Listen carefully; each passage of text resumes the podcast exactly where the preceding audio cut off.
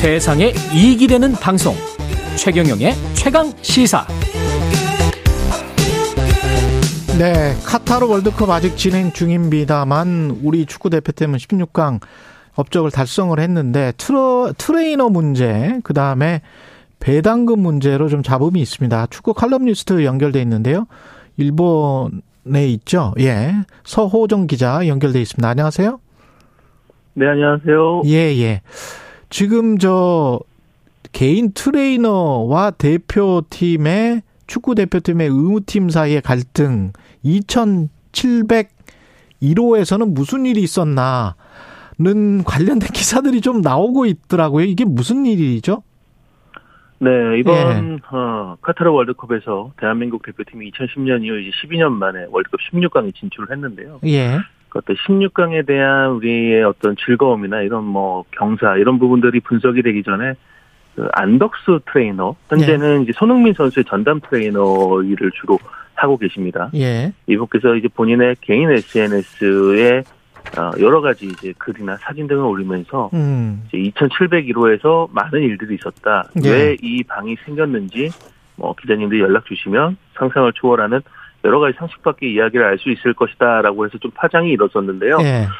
어, 그 이후에 이제 많은 취재진들이 또 안덕스 트레이너와의 어, 취재 연락 이런 것들을 시도했는데 지금까지 일단 묵묵부답인 상황입니다. 예. 전체적인 정황을 봤을 때는 이곳 2,701호는 그러니까 현재 대표팀이 예, 월드컵 기간 동안 운영했던 의무실과는 이제 별도의 음. 치료 공간이었던 것 같은데요. 예. 어, 선수들의 어떤 사비 와 그리고 안덕스 트레이너의 헌신이 운영된 것은 뭐 헌신에 의해서 운영된 것은 맞지만은 음. 지금 이게 대표팀 운영에 있어서 여러 가지 복잡한 상황들이 얽혀져 있기 때문에 네. 이거에 대한 좀 사실 확인이 필요한데 일단 안덕스 트레이너가 조금 파장이 일고 나서 좀 거셌는지 네. 현재는 좀 말을 안 하고 네, 있는 침묵을 하고 있는 상황입니다. 그 안덕수 트레이너가 이야기했던 상식 밖의 이야기라는 거는 선수들이 사비를 들여서 자기한테 뭔가 치료를 받거나 뭐 물리치료를 받거나 그래야 됐다?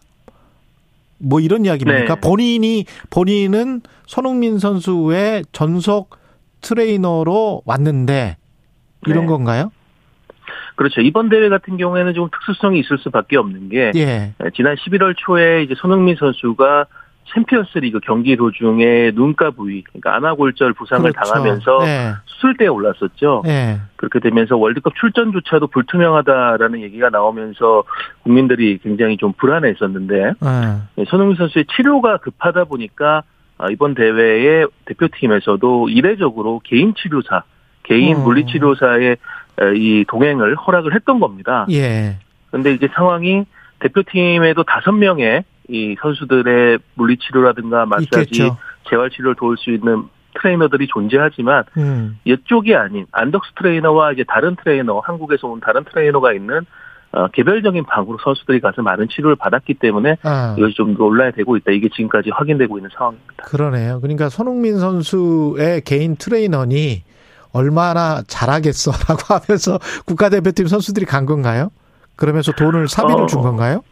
네, 사실은 안덕스 트레이너는 이전에도 이제 국내 축구계 쪽에서 네. 어, 클럽팀에서 활동을 했었었고요. 음. 그래서 개별적으로 알고 있는 많은 전현 국가대표 선수들이 있었습니다.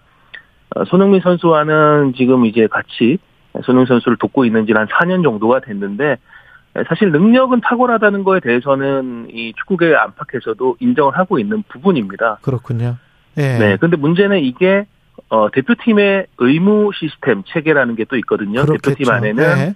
네, 전문적인 의사분들, 팀 닥터라고 하는 분들이 존재하고 그분들이 어, 의료 그 검사에 의한 판단에 따라 가지고 이제 물리치료를 전담하는 분들이 어, 움직이는 것이 대표팀의 의무 시스템인데 음. 안덕스 트레이너의 능력은 또 출중하지만은 과연 어, 지금 대표팀의 시스템 체계 밖에 있는 부분에서 치료를 받는 그런 행위는 또 옳은 것인가라는 또 그런 가치관도 충돌을 하고 있습니다. 축구협회 입장은 뭡니까?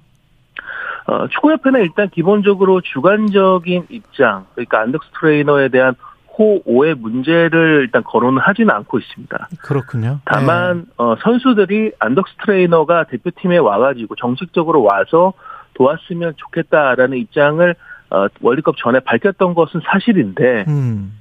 하지만 현재는 이 물리치료사로서 대표팀 내에서 활동을 하기 위해서는 국민체육법 체육진흥법 시행규칙 변화에 따라 가지고 어, 국내에서 발행되고 있는 4개의 자격 취득이 필요합니다. 예.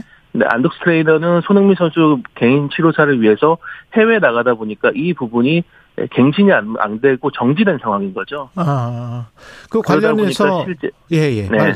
관련해서 그 손흥민 선수 그 부친 손웅정 씨도 분노를 표했는데 이거는 왜 그런 거죠? 어, 근데 이거는 예. 지금 이제 공식적인 입장이 엇갈리고 있는데요. 예. 어, 최초 보도가 나왔을 때는 이제 손흥정 감독이 분노를 표했다라고 하지만은 음. 이게 이제 측근의 말에 따라서 따르면이라는 아, 전제가 붙었던 거고요. 예. 네, 대한축구협회가 개별적으로 이제 손흥민 선수 측과 공식적으로 접촉해가지고 손흥정 감독에게 어떤 이런 의사 표현을 언론에다 하셨냐라는 문의에 대해서는 손흥정 감독 그런 적은 없다라고 선을 긋긴 했습니다. 예.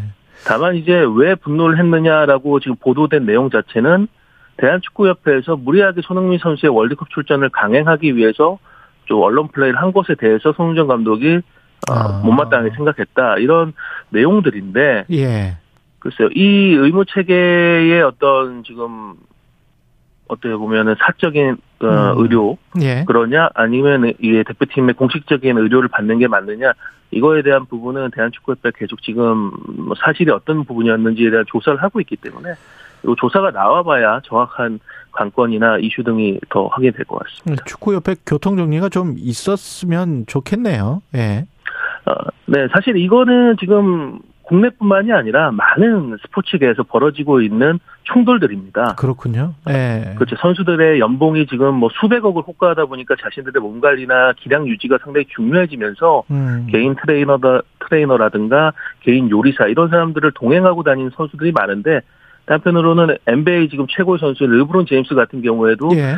어, 개인 치료사를 어, 팀 치료사들과 별도로 동행을 했는데 그렇구나. 이걸 네. NBA하고 이제 구단에서는 막았습니다. 네. 왜냐하면은 어, 이게 공식적으로 할 경우에는 시스템 자체를 좀 흔들 수 있는 부분이기 때문에 팀 조직력이나 어, 이런 데도 예. 그렇죠. 예. 치료는 경기장 밖에서 하고 경기장 안에서와 숙소 등에서는 할 수 없게끔 그렇게 조치를 했는데 그래서 대한축구협회도 일단 이번이 처음 벌어진 일이기 때문에 음. 이 상황에 대해서 어떤 원칙과 앞으로의 방향성을 설정하느냐가 중요할 것 같습니다. 그 배당금 가지고 그 대통령이 그런 이야기를 했다고 하는 거잖아요. 그 고생은 선수들이 했는데 왜 배당금은 축구협회가 많이 받냐? 이 문제 제기는 뭐 올바른 문제 제기입니까? 어떻게 보세요? 네, 이번에 이제 배당금이라는 거는 월드컵에 참가했고 또 네. 월드컵에서 우리가 성적을 냈기 때문에 피파가 이제 배정을 해서 주는 건데 1,300만 달러 정도의 배당금을 받습니다. 와, 많이 주네. 예. 네, 하나로는 이제 170억 원인데 음. 어, 대한축구협회가 이제 당초에는 이 배당금의 50% 이상을 선수들에 대한 포상금으로 지급을 하려고 했었는데요. 예. 이제 월드컵이라는 대회를 치르다 보면 예선도 있고 본선에서도 또 호텔 비용이라든가 여러 가지 경비가 들지 않습니까? 그렇죠. 이런 것들이 한 80억 원 정도가 들었습니다. 아 이미 쓴 게, 예. 네, 이미 쓴 부분이 있죠. 음. 어, 그리고 이제 이미 월드컵 본선에 진출했던 월드컵 예선을 통과했던 것만으로 선수들에 대한 포상금이 한 33억 원 정도가 지급이 됐었거든요. 아. 네, 그렇기 때문에 뭐 선수들에게 돌아가는 금액이 적은 것은 아니고 또 어제는 이제 정몽주 대한축구협회장이 20억 원 가량의 사재를 또 추가 지원하면서 어, 선수 개인당 한 2억 8천만 원에서 3억 4천만 원 정도의 포상금이 차등 지급이 됩니다. 그렇군요. 예. 이게 배당금이 왜 선수들에게 다 돌아가지 않느냐? 이게 음. 사실은 뭐 정부 운영이라든가 기업 운영하고 비슷한 부분이 있습니다. 예. 어떤 수익이나 예산이 발생한다고 해가지고 그것을 그 수익을 내는데 기여한 사람들에게 모두 다 보너스 지급을 할 수는 없는 거잖아요. 뭐 남겨뒀다가 또 유소년 축구에도 쓸 수 있고 협 협회가 써야 될 일에 쓸 수도 있고 뭐 미래에 대한 투자로 생각을 한다는 거죠. 벌, 벌었으면. 그렇습니다. 뭐 예. 기업들도 R&D 투자에다가 당연히 그렇죠. 이제 수익 등을 아. 많이 투자를 하고 2002년 같은 경우에도 이제 월드컵에 대한 수익 포상금 배당금이 발생을 했는데 당시 부분들을 이제 뭐 창원, 천안, 목포 이런 곳에 축구 센터를 짓는데 또 지원을 했었거든요. 네. 장기적으로 본다면 이제 그때 지원했던 것들이 인프라 확장을 통해 가지고 이후에 다시 우리가 16강 진출하는 네. 그런데 돌아왔는데 네. 어, 그런 부분에 대한 투자나 이런 것들도 생각을 해야 되기 때문에 음. 모든 어, 배당금을 다 선수들에게만 지급은 할 수 없는 상황입니다. 예. 오늘만 장사할 게 아니니까요, 우리가. 예. 그렇죠. 예. 축구 전문 기자 소정 칼럼니스트였습니다. 고맙습니다. 감사합니다. 예. 오늘은 노래로 마무리하겠습니다. 김범수, 박정현이 함께 부르는 하얀 겨울입니다. 12월 14일 수요일 KBS 일라디오 최경영의 최강시사였습니다. 내일 아침 7시 20분에 다시 돌아오겠습니다. 고맙습니다.